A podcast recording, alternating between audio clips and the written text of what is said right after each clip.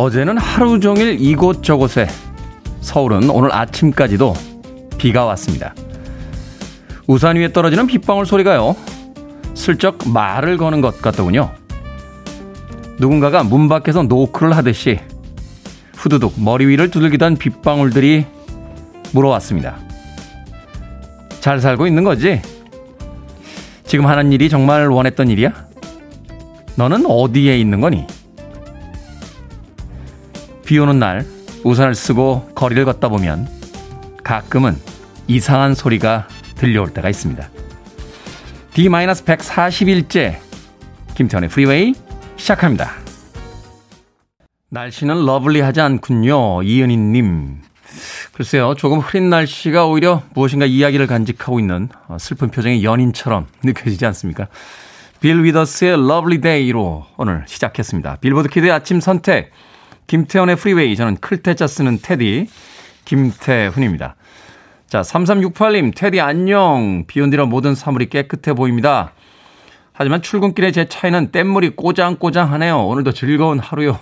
라고 보내주셨습니다. 자동차에 세차를 한참이나 안 했을 때 내리는 비는 정말 반갑지 않습니까? 그 반대의 경우도 있겠죠. 일개번 미리 확인 안 하고 어, 세차했다 바로 비가 내리게 되면 좀 신경질이 날 때도 있습니다만 날씨를 우리 마음대로 할 수 없듯이 우리 마음대로 되지 않는 인생도 있다라고 좀 담담히 받아들이는 건 어떨까 하는 생각도 듭니다. 3368님. 자, 1228님. 여름이 묻는 날이 있을 겁니다. 봄에는 뭐 했냐고. 여름에게 좋은 답을 주려고 하루 잘 써봅니다. 테디, 좋은 하루 프리웨이와 함께 합니다. 보내주셨습니다. 고맙습니다. 문윤홍님, 출첵이라고 하셨고요. 9348님, 테디 안녕하세요. 오늘도 좋은 하루 되세요. 김인영님, 테디, 오늘은 반팔을 안 입으셨군요. 하셨는데, 후드티 안에 입었습니다. 예, 방송하다 좀 더워지면 후드티 벗을 예정입니다. 이게 뭐 대단한 거라고. 예, 몸매도 되게 가냘프고 삐쩍 마른 DJ의 반팔을 그렇게 기다리고 계신지. 5239님, 테디 good morning입니다. 오늘 남편 권일 씨의 50번째 생일입니다. 잘생긴 테디가 축하해 주세요. 라고 하셨습니다. 권일 씨 아내분이 생일 축하한다고 아침부터 문자 보내주셨습니다. 행복한 하루 되십시오. 자, 6277님, 테디, good morning입니다. 출발하면 문자 못해서 미리 보내요. 덕분에 산뜻하게 출발합니다. 라고 역시 아침 문자 보내주셨습니다. 고맙습니다. 자, 다음 주까지 청취율 조사 기간입니다. 지난주부터 시작이 됐죠. 약 2주간 청취율 조사를 하고 있습니다. 네 번의 청취율 조사가 1년에 있는데요. 그 중에 두 번은 망했습니다. 이제 세 번째 청취율 조사인데 이번에도 망하면 네 번째 마지막 한 번 남습니다. 아, 얼마 쫄리겠습니까? 이번에 좀 올려야 되지 않겠습니까? 자, 청취율이 약속한 대로 올라가야 2021년 올해 8월 31일 이후에도 이 시간대에서 저를 계속 만나실 수 있습니다. 그래서 여러분께 특별 선물 준비합니다. 지난주에 내일이 없는 것처럼 저희들이 가진 선물을 다 써버려서 이번 주에는 선물을 드릴 만한 것이 별로 없었는데요. 우리 미니롱 PD가 예, 노구를 이끌고 요새 관절도 안 좋다라고 하는데 KBS의 사무실 이곳저곳을 기웃거리면서 다들 선물이 많구만 하는 멘트와 함께 다른 프로그램의 선물을 기부받아 왔습니다. 자, 그래서 오늘부터 금요일까지 매일매일 또 다른 선물을 드릴 수 있게 됐습니다. 박수 한번 쳐드릴까요? 자, 오늘은요, 박찬호 크림과 메디핑 세트. 운동하시는 분들은 다 아실 것 같아요. 모두 30분께 드립니다. 근육 관리 제품이니까 내가 오늘부터 운동하겠다. 아니, 나는 이미 운동을 하고 있었다. 자, 내 주변에 운동이 꼭 필요한 사람이 있다. 하는 짧은 사연을 보내주시면 저희들이 박찬호 크림과 메디핑 세트 네, 추첨을 통해서 모두 30분께 방송이 끝날 때까지 아, 사연들을 모아서 보내드리겠습니다. 문자번호 샵 1061, 짧은 문자 50원, 긴 문자 100원, 콩은 무료입니다. 자, 30분 추첨하니까요. 방송이 끝난 뒤에 당첨자 명단은 홈페이지에 올려놓도록 하겠습니다. 많은 참여 부탁드립니다. 자, 여러분은 지금 KBS 2라디오 김태훈의 프리웨이 함께하고 계십니다. KBS 2라디오 yeah, 김태훈의 프리웨이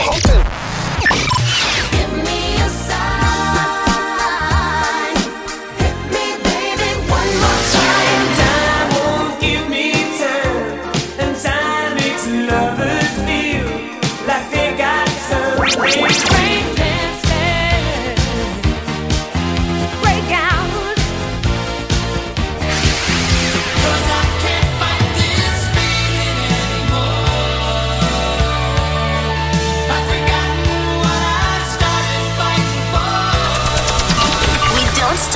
Music. TS의 No Scrub 들으셨습니다. 노래를 듣다가 문득 이 scrub이 그 여성분들 얼굴에 각질 제거하는 scrub인 줄 알고 가사를 찬찬히 들어보니까 야, 그런 의미는 아니군요. 예전에 그 scrub에 대한 안 좋은 기억이 있어요. 어, 제가 이렇게 겨울이 되면 각질이 많이 나오는데 scrub을 한번 하면 깨끗해진다고 해서 한번 해봤습니다. 진짜 얼굴이 말랑말랑해지더군요. 그래서 신기한 나머지 매일 했어요, 매일. 그렇게 하면 안 된다며. 어, 한 사나흘 지나고 나니까 얼굴이 거북이 등짝처럼 갈라져서. 예. 바깥쪽 반응을 보니까 제가 한번 했던 이야기인 것 같은데요. 네, 고개를, 고개를 다 끄덕. 매일 365일 방송을 들으시는 분도 계시겠습니다만, 아, 가끔 들으시는 분들을 위해서 제가 했던 이야기 다시 한 번씩 하는 거. 네. 다 청취자들에 대한 배려다. 이렇게 생각해 주시면 되겠습니다. TLC의 No Scrub 드렸습니다. 자, 6859님. 딸아이가 태권도를 배우고 싶다면 며칠 전부터 조르는데 이유가 엄마도 아빠도 아닌 유치원의 남친 시우를 지켜준다고 하는 거예요. 드디어 올 것이 왔군요. 6859님. 이제 그 아이는 어, 더 이상 엄마 아빠의 아이가 아닙니다. 이제 시우의 아이가 된 겁니다. 좀 일찍 겪고 계신 것 같은데 아, 누군가를 한 번쯤 겪어야 될 일이니까요. 어, 담담히 받아들이시길 바라겠습니다. 물론 이제 그 남자친구인 시우가 끝까지 간다는 보장은 없습니다. 예, 이제 시우였다가 재현이로 바뀌었다가 태연이도 있다가 예, 이롱이로도 갔다가 이렇게 여러 번 바뀝니다. 바뀌는데 일단 엄마와 아빠 품에서는 이제 본격적으로 가방을 싸서 나갈 준비를 하고 있다. 이렇게 생각하시면 되겠습니다. 6859님. 그래도 딸아이가 무엇인가 배우고 싶다. 또 그것을 배우면서 성장해가는 모습 보면 뿌듯하지 않을까 하는 생각이 드는군요. 6859님. 네. 신현숙님, 어제 비가 와서 파전에 막걸리 한 잔 마시고 잤더니 머리가 아파 한숨도 못 잤습니다. 다시는 막걸리 안 마실 겁니다. 아직도 멍하네요. 마실 때는 좋은데 뒤끝이 안 좋아요. 왜 그러세요? 그냥 본인이 안 맞으시는 거죠. 어, 전국에 있는 막걸리 회사 사장님들 우울하십니다. 저는 아주 잘 맞습니다. 저는 여름철 되면 어, 얼음잔에다가 막걸리 이렇게 한 잔 부어서 탁 파전에다 먹으면 아주 맛있게 먹습니다. 저는 데킬라가 잘 안 맞아요. 각자 안 맞는 술이 있으니까 신현숙님, 네.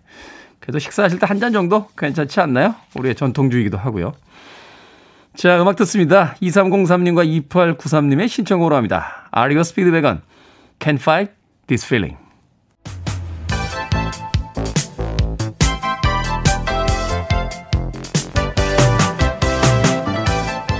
이 시각 뉴스를 깔끔하게 정리해드립니다. 잠시 자리를 비운 최영일 시사평론가 대신 오셨습니다. 뉴스브리핑 김정윤 뉴스캐스터 나오셨습니다. 안녕하세요. 안녕하세요. 김정윤입니다. 반갑습니다. 자, 오늘 아직도 비 옵니까, 밖에?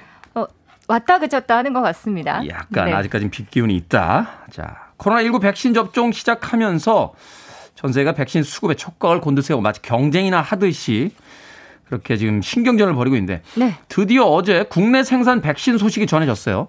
네, 듣던 중 반가운 소식입니다. 3분기에 백신 수급이 원활하게 이루어질 것으로 보이는데요. 네. 어제 정부가 합동 브리핑을 열고 이번 달부터 노바백스 백신의 국내 생산을 시작한다고 밝혔습니다. 음. 이번 달에 시작을 하면 빠르면 6월에는 이제 완제품이 출시가 되는데요.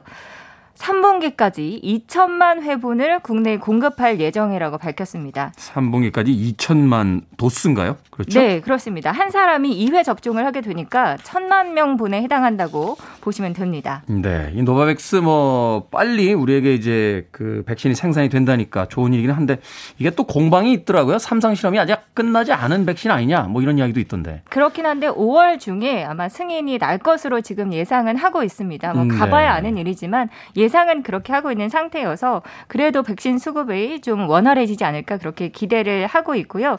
사실 노바백스 백신은 국내 공장의 생산 기반이 있는데 SK 바이오사이언스에 있거든요. 근데 지금까지는 이제 기반은 다 갖춰졌는데 그 원자재, 부자재가 수입이 안 돼서 네. 그게 원활하지 않아서 계속 생산을 못 하다가 이번에 그 문제가 해결이 되면서 생산 공정에 착수를 하게 됐다고 합니다. 네. 얼른 빨리 백신 수급이 좀 이루어졌으면 좋겠습니다. 뭐 네. 뭐 유럽, 의 어느 국가 보니까 뭐 전체 국민의 이미 절반이 맞았다 뭐 하는 이야기도 있던데. 네. 그리고 또 어제 또 좋은 소식 하나 더 있는 것이 모더나가 식약처에 허가 요청을 했다는 소식인데요. 모더나 같은 경우에는 이미 뭐 유럽이나 미국에서 뭐 굉장히 광범위하게 사용을 하고 있는 상태여서 그렇죠. 국내에서도 빠른 시일 내에 허가가 날 것으로 예상이 됩니다. 그래서 3분기 중에 이 노바백스 백신이 공급이 되고 또 모더나도 들어오고 그렇게 되면 지금 어제도 말씀드렸지만 아스트라제네카 백신 또 30대 미만은 접종을 못 하고 있잖아요. 네. 이 30대 미만에 대한 어떤 접종 계획 아직 없다고 어제 그렇게 테디와도 얘기를 했었는데 이 접종 계획이 그래도 생각보다 빨리 나올 수 있을 것으로 예상이 됩니다. 알겠습니다. 얼른 빨리 백신 맞고 싶습니다. 자, 그 밖에도 이슈가 또 되는 게 하나가 더 있는데 자가 진단 키트입니다. 네. 오세훈 서울시장이 이 자가 진단 키트를 도입해서 업종별로 영업을 조금 더 원활하게 그렇게 하겠다. 이렇게 상생 방역을 도입하겠다고 얘기를 하고 있는데 어제 식약처가 도움이 될 만한 발표를 했습니다. 그러니까 자가 진단 키트 도입을 지원하겠다는 입장을 밝힌 건데요. 아직까지는 이게 국내에 상용 안 되고 있거든요. 국내에 도입되지 않았던 이유가 정확도가 좀 떨어져서 떨어진다. 네. 그래서 전문가들이 활용을 권장하지 않았었는데 서울시에서 활용을 하겠다는 입장이어서 이 제품을 보통 개발하는데 한 8개월 정도가 걸린다고 합니다. 그런데 최대한 짧게 2개월 안에 개발해보고 또 해외에서 긴급하게 좀 승인을 받아서 사용되고 있는 제품도 조건부로 허가할 예정이라고 합니다. 네. 자가진단 키트가 나온다면 아무래도 좀 많이 도움이 될 것 같습니다. 네. 자, 며칠 전부터 계속 화제가 되고 있는 문제 전체 지금 국제사회가 지금 주목하고 있는데 일본이 후쿠시마 오염수 바다에 방류할지 오늘 결정한다고요? 네, 맞습니다. 오늘 이 공식 결정이 되면 방사능 오염수의 안전성 검증 문제가 국제사회 주요 이슈로 급부상할 전망입니다. 문제가 되고 있는 후쿠시마 제1원전은 2011년이죠. 동일본 대지신 당시에 이 사고가 났던 원자로인데요. 네. 시설에 빗물이나 지하수 같은 것이 유입이 되면서 하루에 평균 140톤의 오염수가 발생하고 있습니다. 엄청난 양이죠. 그렇죠. 하루에 140톤입니다. 네, 현재는 이것을 저장 탱크에 보관 중인데 이게 발생량이 워낙 많으니까 저장 탱크가 2023년이면 가득 찬다고 합니다. 음. 또 비용도 어마어마한데요. 매년 1조 가량이 지금 이 저장하는 데 들어간다고 하거든요. 2011년부터 매년 1조씩 들었으니까 지금까지 저장 비용만 한 10조가 들어간 건데 네. 이러다 보니까 일본 정부가 오염수를 정화 처리해서 해양에 방류하겠다는 그런 입장입니다. 그런데 문제가 이 정화 처리를 해도 삼중 수소라고 불리는 트리튬이라는 그, 그 원소가 있는데 네. 이게 제대로 처리가 안 된다는 겁니다. 그래서 처리 비용도 많이 들고 일단은 기술력도 없다고 하거든요. 어, 근데 이 삼중수소가 유전자 변형을 유발할 수 있는 굉장히 치명적인 물질입니다. 음. 그래서 한 번 문제가 되면 우리 세대에서 끝나는 것이 아니라 아이들의 또 아이들까지 계속 영향을 줄 수 있는 그런 심각한 문제인데요. 일본은 여기에 대해서 이 삼중수소를 그냥 기준치의 40분의 1 이하로 농도를 낮춰서 희석해서 배출하면 문제가 없다고 밝히고 있습니다. 네, 일본 그 정부 관계자들 인터뷰 보니까 참 가관이더군요. 뭐 바다는 넓어서 괜찮다 이런 이런 표현들을 쓰지 않나. 그러니까요. 그게 그렇게 쉬운 문제가 아닌데 사실 이렇게 위험 물질을 해양에 방출할 때는 안전성 검증이 확실해야 되고 특히 바로 직접적으로 영향을 받는 우리나라나 중국과의 어떤 주변국과의 협의나 절차가 필수인데 일본이 여기에 대해서 별다른 계획을 아직까지 제시하고 있지 않아서 계속해서 논란이 될 전망입니다. 네, 뭐 해류상으로는 직접적으로 바로 오진 않는다고 합니다만 아무튼 전 세계인이 같이 쓰는 바다에 함부로 방류하는 건 아닌 것 같습니다. 자, 영화 미나리의 윤여정 배우 영국 아카데미에서 여우조연상 수상했습니다. 네, 반가운 소식 오늘 많습니다. 네. 네, 배우 윤여정 씨가 영화 미나리로 영국 아카데미 여우조연상을 거머쥐었습니다. 기존의 박찬욱 감독의 아가씨나 봉준호 감독의 기생충이 외국어 영화상 그리고 오리지널 각본상을 받은 적이 있긴 한데 네. 배우가 수상한 경우는 처음이라 더 그렇죠. 의미가 깊습니다. 사실 이제 우리의 관심은 이제 미국에서 열리는 아카데미 시상식인데 영국 아카데미하고 뭐 영화를 보는 그 기준점 자체가 그렇게 크게 다르지 않기 때문에 네. 어느 때보다도 지금 수상 그 가능성이 좀 높아졌다 이런 이야기도 있던데요. 네, 오는 26일에 열리는데 이 미 아카데미상도 기대를 해봐도 되지 않을까 아, 네 싶습니다. 그 수상 소감이 되게 화제가 됐죠. 고상한 척하는 영국인들에게서 상을 받아서 더 기분이 좋다. 네, 아, 너무 표정이 천연덕스러워서 저도 진짜 빵 터져서 봤습니다. 아, 천진난만하게 이렇게 웃으시면서 네네네. 해외에서도 뭐 올해 최고의 수상 소감이다 하는 평이 있기도 했습니다. 네. 자, 시사 엉뚱 퀴즈 오늘 어떤 문제입니까? 네, 앞서 런던 로열 엘버트 홀에서 열린 영국 아카데미 시상식에서 윤여정 씨가 여우 조연상을 수상했다. 이런 소식을 전해드렸는데요.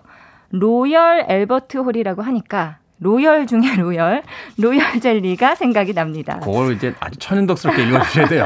아직 적응을 못 하셨는데. 아, 네. 예로부터 불로장생, 회춘의 묘약으로 알려진 로열 젤리는 어, 일벌들이 이것에게 바치는 물질인데요. 누구에게 바치는 물질이었을까요? 자, 1번 파벌, 2번 여왕벌, 3번 라이벌, 4번 페스티벌. 자, 정답 아시는 분들은 지금 보내주시면 되겠습니다. 재미있는 오답 포함해서 총 10분에게 불고기 버거 세트 보내드립니다. 자, 벌들의 로얄 젤리는 누구에게 바치는 물질이었을까요? 1번 파벌, 2번 여왕벌, 3번 라이벌, 4번 페스티벌 되겠습니다. 문자번호 샵 1061, 짧은 문자는 50원, 긴 문자는 100원, 콩은 무료입니다. 김정현 뉴스캐스터와 함께했습니다. 고맙습니다. 내일 뵐게요.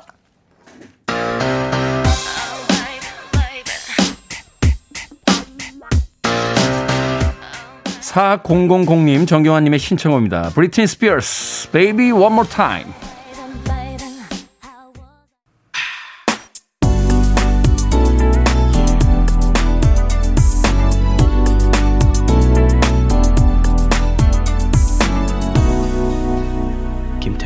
Freeway. 감미로운 곡이었죠. 닐 세다카의 Left in the Rain 들이었습니다. 자, 오늘의 시사 엉뚱 퀴즈. 일벌들이 로얄 제리를 모아서 누구에게 바칠까요? 정답은 2번 여왕벌이었습니다. 4977님, 여왕벌, 벌처럼 정답 쏩니다. 보내주셨고요. 0421님, 난 이제 지쳤어요. 땡벌. 이라고, 땡벌. 보내주셨습니다. 네. 8916님, 재벌. 네, 아침부터 야심이 크시군요. 이봉숙님, 여왕벌, 어제 술을 좀 먹어서 안 그래도 아침에 꿀물 타서 마셨는데 참 꿀물은 너무 만난 것 같아요. 일벌들 때문에 제 몸 속풀이 했네요. 여왕벌 화이팅! 이라고 보내주셨습니다. 일벌들이 그렇게 열심히 여왕님을 드리려고 모은 로얄 제리 꿀을 네, 이봉숙 님이 날로 드셨습니다. 네, 그래도 감사의 인사는 전해주셨습니다. 여왕벌 파이팅이라고. 3316님, 현철과 벌떼들이라고 보내주셨습니다. 아, 현철 선생님 요새 진짜 뭐 하시나요? 한동안 텔레비전에서 못 뵌 것 같아서. 네. 현철 선생님이 예전에 락 음악 했어요. 사이키델릭 락 음악. 네. 그러다가 이제 트로트 하시는 바람에 예, 음악 평론가들이 막 변절했다고 뭐라고 그랬습니다. 6125님, 달구벌. 달구벌을 달구는 프로야구가 시작이 됐습니다. 테디처럼 화끈한 승부 기대합니다. 라고 보내주셨습니다. 자, 프로야구에 또 계절이 돌아왔군요. 경기장에서 뭐 열광하는 팬들은 그렇게 많이 들어갈 수 없겠습니다만 그래도 어, 야구 좋아하시는 분들에겐 또 희망의 새로운 봄이 시작되지 않았나 하는 생각 듭니다. 자, 제가 지금 소개해드린 분들 어, 포함해서요. 총 10분에게 불고기 버거 세트 보내드립니다.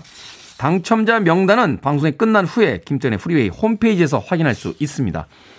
그리고 콩으로 당첨이 되신 분들은요.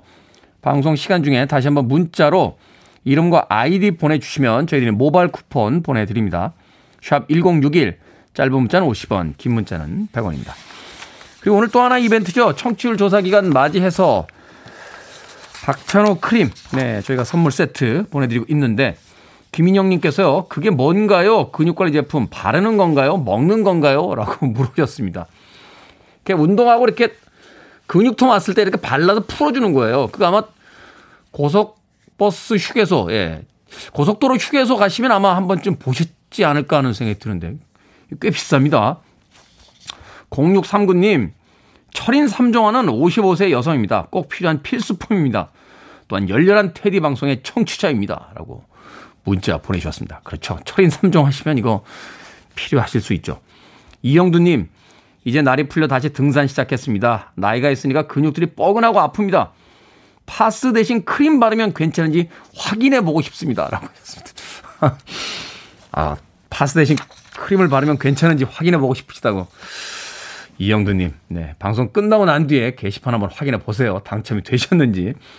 1064님, 매일 아침 운동하기 위해서 산에 올라갑니다. 몸이 건조하고 피부가 건조하고 푸석푸석합니다. 필요합니다. 로션 주세요. 하셨는데. 그런 제품이 아닌데요. 이거는, 이거는 푸석푸석할 때 바르시면 더 푸석푸석해질 수도 있습니다. 이게 이렇게 열이 화끈화끈 나는 제품이기 때문에 1064님, 네. 이 제품은 근육통이 왔을 때 예, 근육통을 좀 이렇게 풀어주는 마사지 효과가 있는 그런 제품이라고 예, 제가 소개를 드리겠습니다. 자, 이진종님의 신청곡으로 합니다. 1978년도 빌보드 싱글 차트 25위까지 올랐던 곡입니다. 리타 쿨리지, You.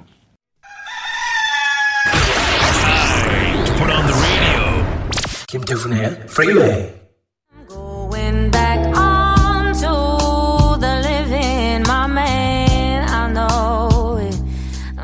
This AI actually recreates a brand new original song.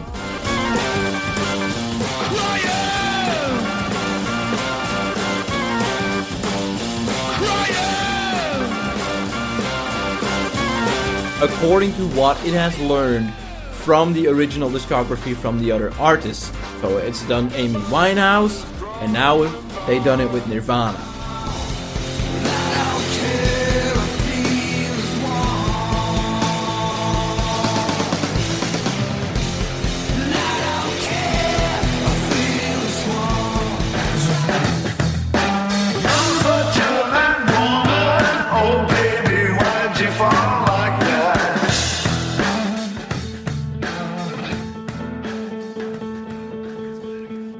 생각을 여는 소리 Sound of Day 에이미 와인하우스 도어스의 짐 모리슨 너바나의 커트 코베인 지미 핸드릭스의 신곡들을 들려드렸습니다.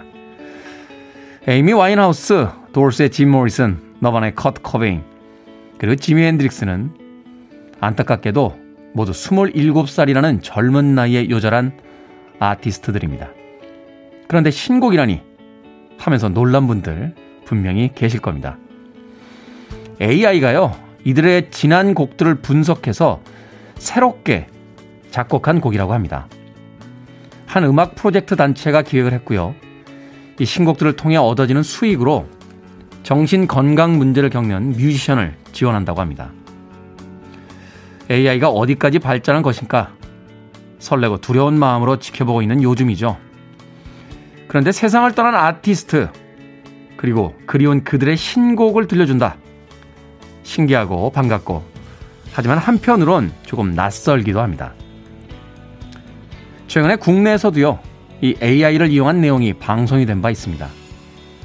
세상을 떠난 가수들이 새로운 노래를 부르거나 고인이 된 가족을 가상현실로 구현해서 한참 화제가 됐었죠. 사무치게 보고 싶은 사람들을 다시 만나서 누군가에겐 말할 수 없이 큰 위로와 치유가 됐을 텐데요. 남아있는 사람들의 상처와 그리움을 다독여주는 따뜻한 기술이라면, 글쎄요. 바로 그런 기술이 우리가 꿈꿨던 기술이 아닐까요? 미래도 그렇게 어둡지만은 않은 것 같습니다. listening to one of the best radio stations around. Listening to 김태훈의 Freeway.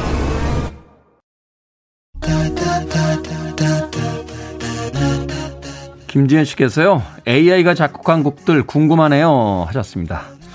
유튜브 들어가셔서요. Lost Tapes of the 27 Club이라고 치시면 네. AI가 작곡한 요절한 아티스트들의 음악 들으실 수 있습니다. 자, 빌보드 키드의 아침 선택 KBS 2라디오 김태훈의 프리웨이 1부 끝곡입니다. 레이넘 0640님의 신청곡으로 듣습니다. Photograph 2부에서 뵙겠습니다.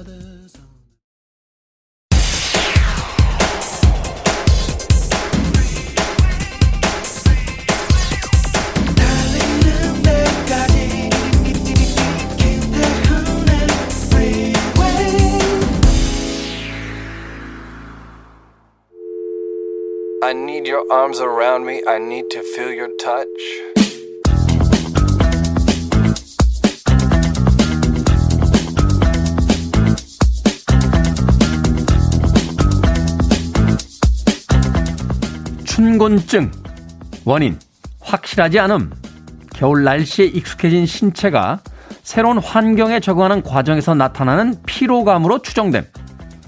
증상 졸음 집중력 저하 나른함 손발 저림 두통 불면증 식욕 부진 등 특징 4, 5월에 많이 나타남.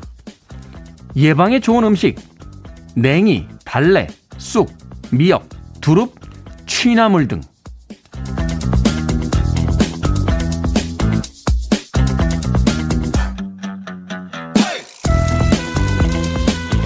뭐든 읽어주는 남자 오늘은 청취자 손영희 님이 홈페이지에 올려주신 춘곤증 정보를 읽어드렸습니다. 밥 먹고 나면 졸리죠. 소화도 잘 안 되고 언제나 피곤하고 아마도 저를 포함해서 1년 내내 이런 증상 가지신 분들 분명히 있으시겠지만 유난히 이맘때쯤 되면요 증상이 심해져서 춘곤증인가 하는 생각이 듭니다. 춘곤증은 몸이 따뜻해진 날씨에 적응을 하면서 생기는 일종의 피로로 추정이 된다는데요. 평소처럼 비슷한 패턴으로 생활하는 것 같아도 우리 몸은 바뀐 환경에 적응해 보겠다고 나름 열심히 일하고 있다 하는 증거라고 합니다. 우리가 할 일은 힘내라고 우리 몸이 좀 더 에너지를 얻기 위한 맛있는 음식 먹어주고요. 적당히 운동해 주는 것 아닐까 싶은데 뭐 그래도 피곤하다면 충곤증을 핑계로 짬짬이 좀 늘어져 보는 거 그것도 봄날의 여유가 되지 않을까 하는 생각이 드는군요. 자, 봄은 어쩐지 나른함과 잘 어울리지 않습니까? Everything's gonna be alright. 모든 것이 다 잘 될 거라고 노래합니다. 션 멀린스의 Lullaby. 이 곡으로 김태훈의 프리웨이 2부 시작했습니다. 춘곤증을 이기는 법이라고 어, 뭐든 읽어주는 남자 읽어드린 뒤에 자장가를 틀어드렸습니다. 아침 8시 6분에 자장가 트는 프로 있습니까? 없겠죠. 시온 멀리스의 롤라바이. 자, 이 봄 되면요. 충곤증 정말 심하게 몰려오죠. 어, 타곤증, 추곤증, 동곤증이 없는 거로 봐서 춘곤증이란 단어가 있다는 건 유독 이 봄에 이런 증상을 겪는 분들이 많다 하는 걸 알 수 있습니다.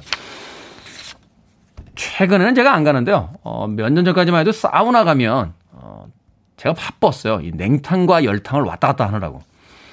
이 나이 든 남자들 사이에서 근거 없는 믿음이 있습니다. 이 냉탕과 열탕을 왔다 갔다 하면 건강해진다. 그래가지고 바빠요. 어, 냉탕 들어갔다가 또 5분 되면 열탕으로 갔다가 냉탕 갔다 열탕으로 갔다. 아무도 어디서 시작되든지 모릅니다. 일종의 사우나의 그 신화인 거죠, 신화. 아. 저희 어릴 때 보면 그 나이 드신 중년 아저씨들이 막 소리 내, 어, 어, 막 소리 내셨는데 어느 날 정신 차려보니까 제가 소리를 내고 있더군요. 예. 근데요, 이 냉탕에 있다가 열탕으로 딱 옮기면 졸려요. 그때 싹 이렇게 몸이 녹으면서 싹 졸려옵니다.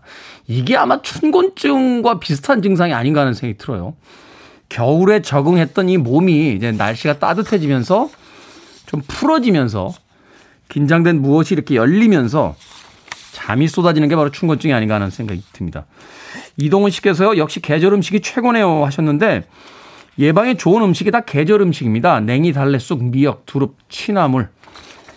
그러니까 땅의 기운을 받은 그 계절의 음식을 먹으면 아, 춘곤증에 도움이 되는 것이 아닌가 하는 생각 해보게 됐습니다. 자, 뭐든 읽어주는 남자.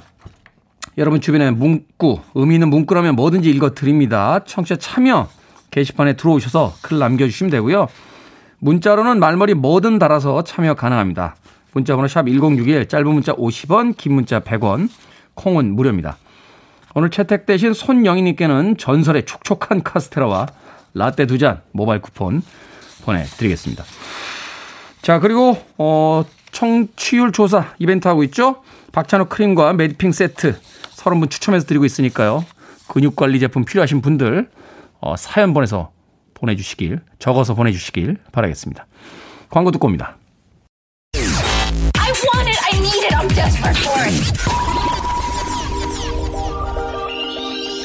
Okay, let's do it.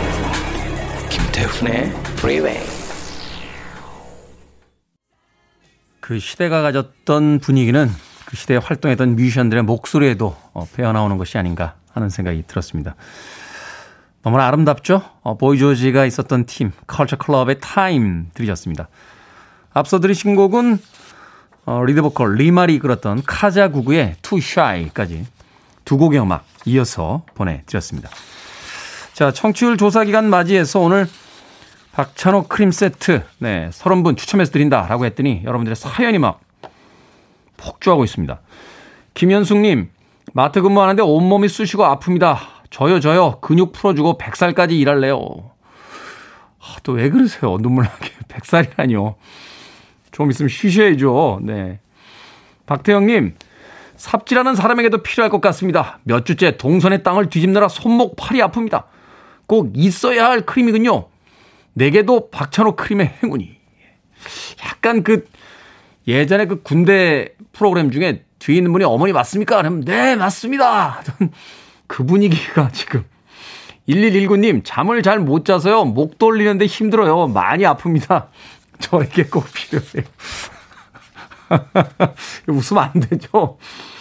일하시는 분들도 계시고 잠을 잘 못 자서 목 돌리는데 힘든 분도 계시고 9152님 유명한 분이 바르는 그거 저도 바르고 싶습니다. 받고 싶어요.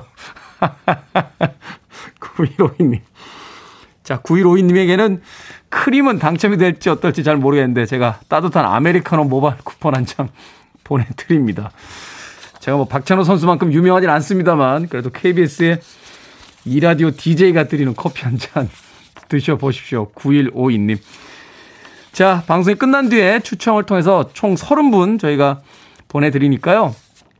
홈페이지 게시판 오셔서 어, 당첨이 되셨는지 확인해 보시길 바라겠습니다. 5313님의 신청곡 갑니다. 바네사 윌리엄스, Save the Best for Last.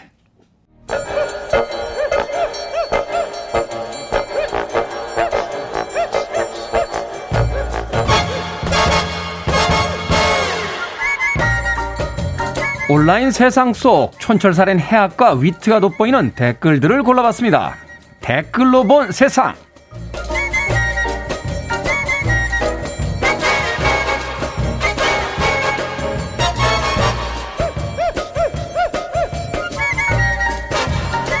첫 번째 댓글로 본 세상. 러시아에서 100마리도 넘는 술록대들이 마치 팽이줄을 감듯이 한쪽 방향으로 원을 그리며 달리는 모습이 찍혔습니다. 태풍의 눈인 가장 가운데에는요, 새끼와 암컷을 두고 수컷들이 주변을 빠르게 달린 건데요. 낯선 수의사가 나타나자 약한 개체를 지키기 위해서 한 행동이었다는군요. 여기에 달린 댓글들입니다. 블랙님, 새끼와 암컷을 보호하는 건 본능인가 봐요. 와, 멋진데요. 소연님, 이 영상을요, 교육부의 학폭 관련 부서분들에게 보여드리고 싶네요. 저도 사진 봤는데, 와, 장관입니다, 이거. 그런데 뒤늦게 이 대열에 합류한 술록들, 좀 당황스러울 수도 있었겠어요. 야, 다들 왜 이렇게 도는 거야? 아니, 나도 몰라. 나 너 따라 도는 건데? 어? 나도 그냥 네가 돌길래 도는 거야. 뭐 이러는 거 아닙니까?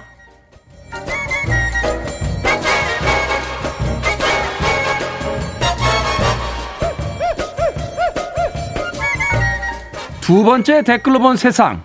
해외에서 한글이 새겨진 패션 아이템들이 인기라고 합니다. 스웨덴의 한 아동복 브랜드에서는 한글이 적힌 신상품을 잇따라 출시하기도 했는데요. 최고의 국수, 상주 곶감, 긴장하라. 뭐 이런 엉뚱한 문구가 티셔츠에 적혀 있었답니다. 우리 눈에는 어색하지만 외국인들은 이 글자가요 아주 독특하고 아름다운 문양이라고 생각을 한다네요. 여기에 달린 댓글들입니다. YS 땡땡님, 어머 세종대왕은 이런 미래를 상상하셨던 걸까요? 은성 땡땡님, 스위스 사람들은요 스위스란 글자를 한글로 쓰는 걸 진짜 좋아해요. 앞뒤의 스자가 양옆에 산을 의미하고요. 가운데 있는 위자는 사람이 창을 들고 있는 모양을 연상시켜서 자기들 나라 이미지랑 비슷하다고 믿습니다. 아, 외국어라는 게 참 정보가 아닌 해석이 안 되는 이미지로 보일 때 여러 효과를 주는 것 같습니다. 저도 예전에 베트남 가서요, 티셔츠를 한 벌 사서 입었는데 사람들이 저만 보면 웃는 거예요. 나는 내가 당연히 잘생겨서 웃는 줄 알았어. 나중에 물어봤더니 티셔츠에 화장실은 어디인가요? 라고 적혀 있더군요. 오 야 이거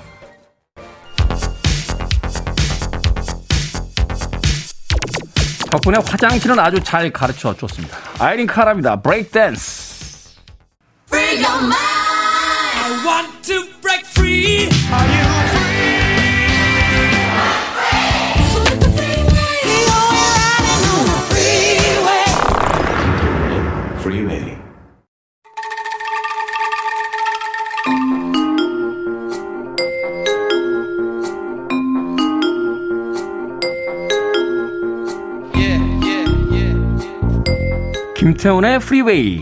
제목만 슬쩍 보고 들은 뉴스에 숨겨진 fact를 끝까지 파헤쳐봅니다. hidden 뉴스 fact check 뉴스톱의 김준일 대표 나오셨습니다. 안녕하세요. 안녕하세요. 아동 학대, 아동 사망 사건이 공분을 사는 요즘인데요. 그 중에서도 현재 진행 중인 사건이죠. 구미여아 사건. 첫 재판이 지난 9일에 있었는데 이 사건 아무리 들여다봐도 도대체 정리가 안 됩니다. 이 사건 좀 정리를 좀 오늘 좀 해주시죠. 예, 일단 누군가 이걸로 이런 내용으로 영화를 만들라 만들었다고 하면은 거 상상이 너무 심한 거 아니요? 뭐 이렇게 나왔을 것 같은 그런 사건이죠 이게. 제작사 입장에서는 투자 안 해줍니다. 이게, 예. 이게 뭘 얘기하고 싶은 거냐? 이렇게 되니까. 왜냐면 이게 원인 결과가 불분명하고, 음, 그다음에 이 상황을 통해서 어떤 득을 보고 실을 넣고 뭐 이런 게 지금 나타나질 않아서. 그렇죠. 일단 네. 예, 먼저 기초 사실관계부터 지난 2월 10일에 한 세 달 정, 두 달 정도죠. 그러니까 구- 경북 구미안 빌라에서 3세 여아 한 24개월 된 아이가 이제 숨진 채로 발견이 됐는데 네. 윗집에 그게 있었고 아랫집에는 외할머니와 어, 외할아버지가 살았던 거예요. 네. 그래서 이제 이 어머니가 모친이 이제 이사를 가면서 지난해 8월에 아이를 놓고 간 겁니다.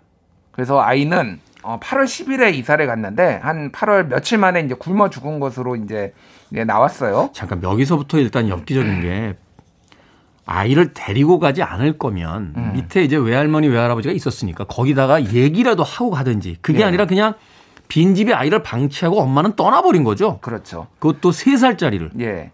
전 남편의 아이라서 보기 싫었다. 뭐 이런 이제 진술을 경찰에서 했는데 어찌됐든 아이가 숨졌는데도 9월부터 지난해 9월부터 올해 1월까지 아동 수당을 100만 원, 총 100만 원을 지급받았다고 합니다. 그러니까 뻔히 알면서도 이렇게 한 거예요. 그래서 이게 이제 굉장히 논란이 됐는데 네. 이게 이제 한 달 정도 지나서 2월 10일에 했는데 한 3월 초에 DNA 검사가 나왔어요. DNA 검사가 왔는데 모두를 충격과 공포에 빠뜨린 결과가 나왔죠. 그러니까 이거는 이제 20대 김 씨와 40대 석 씨로 이제 얘기를 할게요. 네. 20대 김 씨는 이 3살 아이의 엄마, 엄마. 그리고 40대 석 씨는 외할머니로 알려져 있었죠. 그러니까 40대 석 씨의 딸인 거죠. 20대 김 씨가. 그렇죠. 예, 예. 모녀 지간입니다. 예. 네네. 근데 이 40, 아이가 DNA 검사를 해보니까, 그 숨진 아이의 DNA 검사를 해보니까 20대 김 씨의 아이가 아니라 40대 석 씨의 아이였다. 그러니까 외할머니가 실제 친모로 밝혀졌다. 친모로 밝혀졌으니까 자매지간이었던 거죠, 사실은. 이 3살과 20대 김 씨가 자매지간으로 이제 밝혀지면서 네. 근데 이제 여기에서 이제 미스터리가 나온 거예요. 그러면은 분명히 애를 낳았는데 김 씨는 20대 김 씨는 애를 낳았는데 그러면 애가 한 명이 어디 간 것이냐 하나. 또 하나는 그러면 이 40대 석 씨의 유전자는 나왔는데 그러면 도대체 남자는 누구냐? DNA 남자가 검출이 안 됐어요. 그러니까 검출은 됐는데 이제 누군지 일치하지가 않는 거예요. 그러니까 다시 정리를 해보면 이 석 씨라고 하는 외할머니의 딸로 증명 그 판명이 됐는데 외할아버지의 DNA건 안 맞고 안 맞아요. 남편하고는. 또 뭐 주변에 있던 다른 남자들하고도 안 맞고 뭐 예전에 내연남도 있었는데 그 사람하고도 안 맞고 심지어 그래서 경찰이 옛날 핸드폰 저뭐석 씨의 핸드폰을 다 조회를 해가지고 막 택배 기사 있잖아요. 뭐 택배 네. 막 전화 받았을 거 아니에요. 다 수소문 했습니다. 그래서 택배 기사는 아닌 밤중에 홍두깨라고 불려 나가가지고 DNA 검사하고 유전자 유전자 검사하고 그랬는데도 아무하고도 안 맞는 거예요. 그래서 도대체 그럼 누구냐 누구애냐 이제 뭐 이 미스테리가 지금 이제 나온 거죠. 그런데요 여기서 이제 사건 자체는 거의 뭐 막장 분위기로 이제 가고 있는데 음. 여기서 더 놀라운 게 그 엄마로 알고 있었던 김 씨. 예. 그리고 그의 엄마이자 이제 실질적인 3세 여아의 엄마이고 또 김 씨에겐 이제 이게 헷갈리네. 왜 40대 석씨. 석씨. 예, 예. 이 두 모녀의 반응이 더 놀랍다 하는 또 이야기도 있었어요. 그렇죠. 일단은 20대 김 씨는 이 아이가 이제 바꿔치기 아니면 뭐 어찌됐든 이거의 상황에서 전혀 몰랐다 라고 이제 주장을 그러니까 하고 있고 자기 딸인 줄 알고 키웠었다. 자기 딸인 줄 알고 키웠었다. 네. 이렇게 되는 거고 석 씨는 40대 석 씨는 아예 애를 낳은 적이 없다. 끝까지 부인을 하고 있어요. 그리고 석 씨의 남편도 애를 낳은 적이 없다. 그러면서 예를 들면은 예전에 뭐 방송에 나와가지고 예전 사진을 보여줬어요. 그러면서 이제 그게 이제 1월 정도의 출산, 1, 2월 정도의 출산을 한 것으로 추정이 되고 있는데 아이는 이제 나이를 그 거꾸로 예, 역산해 예, 보면 역산을 해보면은 근데 어 이거 아이가 그 아내가 지금 나시를 입고 있고 이게 임신 뭐 8개월 10개월인데 배가 하나도 안 나왔지 않냐 그러면서 석씨의 민, 민소매에 배가 없는 그냥 예, 예. 여름 옷이다. 예, 예. 뭐 이런 것들을 보여주면서 아이를 낳았을 리가 없다라고 했는데 DNA 검사를 총 다섯 번을 했습니다. 국과수에서 네 번을 했고요. 대검 과학수사부에서 한 번을 했어요. 그러니까 이뭐 놀라운 거죠. 못 믿겠으니까 계속 했는데 99.9999%예요. 그러니까 과학에는 100%가 없습니다. 그렇죠. 99.9999%라는 거는 100%라는 얘기예요. 그러니까. 네. 예. 그러니까 석 씨가 석 씨의 아이가 맞는 거죠. 그러니까. 그런데 석 씨는 낳은 적이 없다고 부인하고 음. 석 씨의 남편도 내가 내 아내랑 계속 지금까지 살아왔는데 우리 아이, 아내는 임신을 하거나 출산한 징후를 내가 본 적이 없다. 음. 근데 이제 그 간접 정황 증거가 있어요. 예전에 검색 기록을 보니까 인부복을 이제 그 산 거 검색을 해서 인부복을 산 정황이 있고요. 그러니까 여자들 약간 이렇게 헐렁하게 입는 예, 예, 것들. 헐렁한 거. 그리고 네. 출산 관련 앱을 잠깐 깔았다가 지, 지웠고 당시에 회사를 다녔는데 잠시 휴직을 했다. 뭐 요런 정황 증거들은 맞는데 도대체 그러면은 어디서 애를 나왔는지 산부인과를 다 뒤졌어요. 다 뒤졌는데 네. 지금 안 나오는 거예요. 그래서 혼자 나왔나? 뭐 어떻게 된 건가? 막 이런 의문증이 이제 꼬리꼬리를 물고 있는 그런 상황인 거죠. 아니 혼자 낳아도 그렇지 이게 출산이라는 게 그게 무슨 병원 가서 예방주사 한 다음에 맞고 오는 게 아니잖아요. 예. 근데 그런 기록들이 전혀 지금 남아있질 않다. 남아있지 않 경찰도 다 뒤졌는데도 지금 안 나왔다라는 거예요. 다시 한번 정리해 보겠습니다. 자, 젊은 20대 김 씨가 집을 비우고 떠났는데 음. 그빈 집에서 3세 여아가 이제 말하자면 아사한 거죠. 예. 발견이 됐습니다. 사체로 발견이 됐어요. 경찰이 수사를 들어갔는데 집을 떠난 이 아이의 엄마로서 알고 있었던 김 씨는 엄마가 아니고 DNA 조사를 해봤더니 이 아이의 외할머니였던 음. 엄마로 알고 있던 김 씨의 엄마인 이석 씨가 DNA상 엄마로 밝혀졌다. 예. 근데 김 씨는 원래 엄마로 알고 있던 김 씨는 자기 아이라고 믿고 있었고 또 바뀐 줄을 몰랐고 음. 실제로 이제 출산 기록이 있고요. 예. 석 씨는 자기는 아이를 낳은 적이 없다라고 음. 부인 중이고 예. 유전자 검사는 99.99% 실질적인 100% 나왔고 예. 석 씨의 남편은 내가 아내랑 계속 살았는데 음. 아내는 임신을 한그 징후가 없었다라고 예. 주장하고 석 씨 주변의 모든 남자들의 DNA를 다 검사해 봤지만 음. 아이의 아버지의 DNA는 나오지 않았다. 예. 여기까지가 지금까지 정리된 상황이죠. 그렇죠. 예. 그러니까 여기서 우리가 이제 헷갈리고 좀 혼란스러운 게 뭐냐면 이런 상황을 통해서 무엇을 얻고 무엇을 잃는지에 대한 어떤 이해관계가 안 나오니까. 이해관계가 안 나와요. 맞아. 이게 추리 소설이라고 하면은 뭔가 누군가 경제적 동기, 네. 뭐 뭐 정치적 동기, 뭐 연정, 치정 뭐 이런 게 있어야 되는데 이게 잘 안 나오니까 지금 이게 미궁에 빠진 거예요. 음악 한 곡 듣고 와서 어, 계속 이야기 나눠보겠습니다. 0604님의 신청곡 그리고 안 씨의 신청곡 What's Up 90년대 가장 중요한 여성 보컬 중에 한 명이었죠. 린다 페리가 이끌었던 What's Up 들으셨습니다. 자, 빌보드 키드의 아침 선택 KBS 2라디오 김태훈의 프리웨이 hidden 뉴스 뉴스톱 김준일 기자와 함께 이야기 나눠보고 있습니다. 자, 엽기적인 사건이죠. 구미 여아 아, 사건에 대한 이야기 나누고 있는데. 자, 이제 그 아이의 친엄마로 알려져 있던 하지만 실질적으로 이제 자매 관계로 그 정리가 된김 씨의 첫 재판이 9일에 있었습니다. 예. 혐의를 다 인정했고 10분 만에 끝났다고요?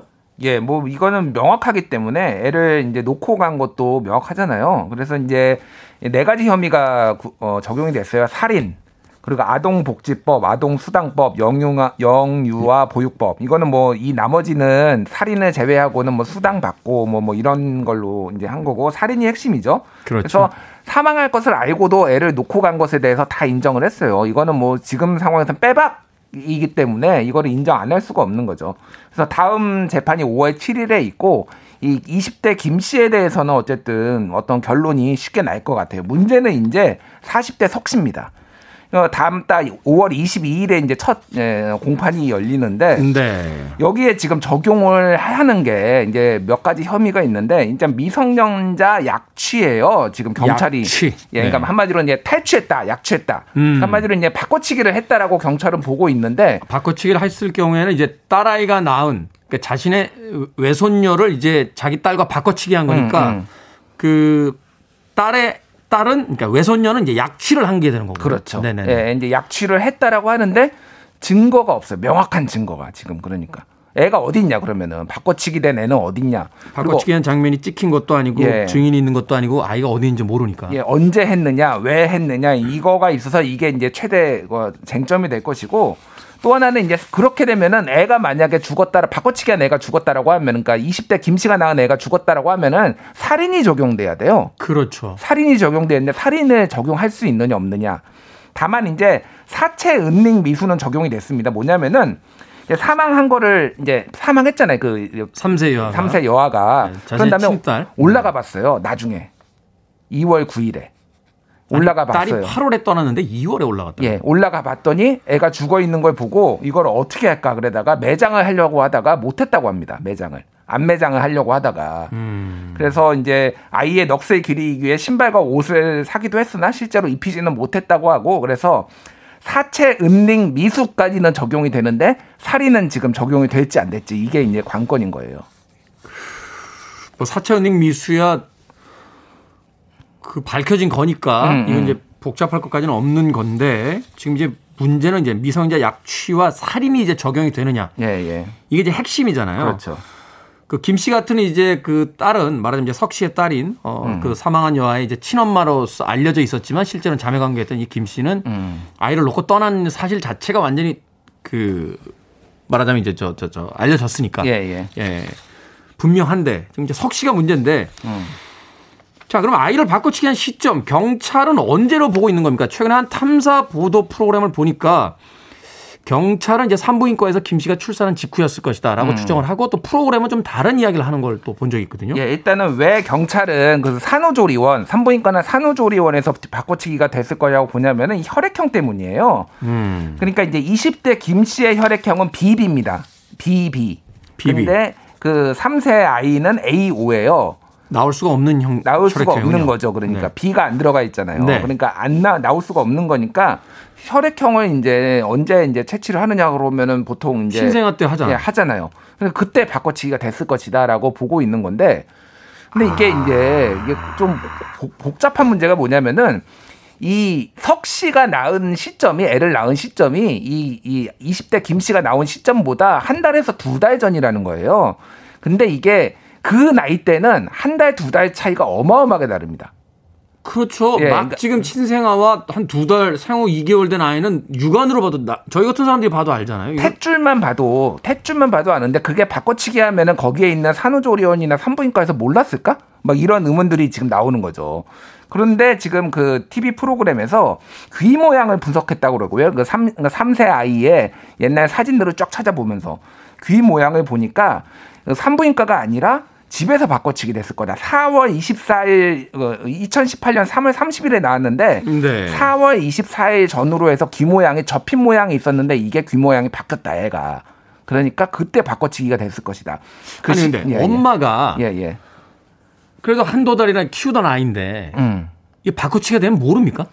그러니까 애를 잘 안 봤을 수도 있는 거죠. 그러니까 뭐 이렇게 마음에 안 들었거나 굉장히 일찍 낳은 거잖아요. 이를테면 자기 아이를 부정하는 뭐 20대 김 씨 같은 경우에도 그 이- 20살에 낳은 거예요. 그러니까. 네. 그러니까 한창 때 뭐 내 인생을 망쳤어 뭐 이렇게 뭐 했을 수도 있고 저 아이 그거는 때문에 내가 인생이 망했어 뭐 이런 예. 식으로. 그러니까 버리고 간 거잖아요. 그러니까 애를 잘 안 보고 어떻게 보면은 이제 할머니라고 부르는 석 씨가 이제 애를 주로 봤으니까 얼굴이 바뀌어도 잘 모른다 이렇게 볼 수도 있는 거죠. 그러니까 뭐 어찌 됐든 집에서 바꿔치기 한 거 아니냐라고 음. 하면은 집에 그러면 사람이 있었느냐 없었느냐 막 이제 이런 논란들이 이제 쟁점들이 나오는 건데 어디까지 이거 바꿔치기 한 거야 알았느냐 몰랐느냐 20대 김 씨나 20대 김 씨 남편이 혹시 안 거 아니야?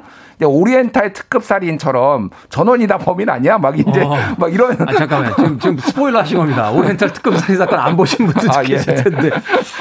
공범의 범위가 어디까지인지, 예. 진실을 알고 있었던 사람은 또 어디까지인지, 음. 또 바뀐 시점은 언제인지 이것도 지금 일치가 안 되는 상황이기 때문에 혹시 남편은 정말 몰랐느냐 그러면 뭐, 뭐 이런 것까지 이제 꼬리에 꼬리를 무는 이런 상황이 돼버린 거예요 지금. 야, 이거 참. 마지막으로 이것만 좀 질문하겠습니다. 예. 김 씨, 그러니까 그 사망한 3세 여아의 원래 엄마로 알려져 있던 김 씨는 국선 변호인이 변호를 맡았고요. 음. 좀 논란의 핵심이 되어 있는 이제 40대 석 씨, 외할머니였지만 실제로는 엄마인 음. 석 씨는 이제 검사 출신의 변호인이 맡았습니다. 이거 예. 다른 거잖아요. 예. 좀 다르죠, 느낌이? 김 씨는 한마디로 포기했다. 형량 받겠다라는 거고 석 씨는 법적으로 다퉈보겠, 다퉈보겠다라는 거예요. 검찰 출신이 비싸거든요, 어쨌든. 네. 그 얘기는 지금 핵심 쟁점이 됐던 살이, 살인, 뭐 이를테면 약취 이런 거에 대해서 나는 안 했다라고 끝까지 가겠다. 경찰이 밝혀 증거를 찾느냐가 문제예요. 예. 음, 알겠습니다. 아직까지는 지금 진행 중인 사건이기 때문에 재판이 계속되면 다시 한번 뉴스톱 김준일 기자에게 여쭤보도록 하겠습니다. 김태훈의 프리웨이 화요일의 hidden 뉴스 뉴스톱 김준일 대표와 함께했습니다. 고맙습니다. 감사합니다.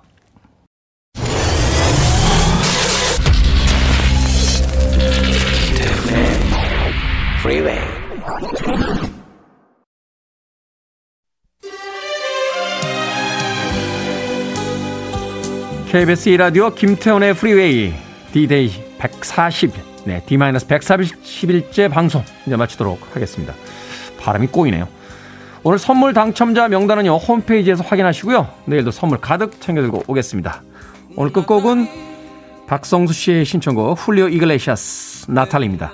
저는 내일 아침 7시에 돌아옵니다. 고맙습니다.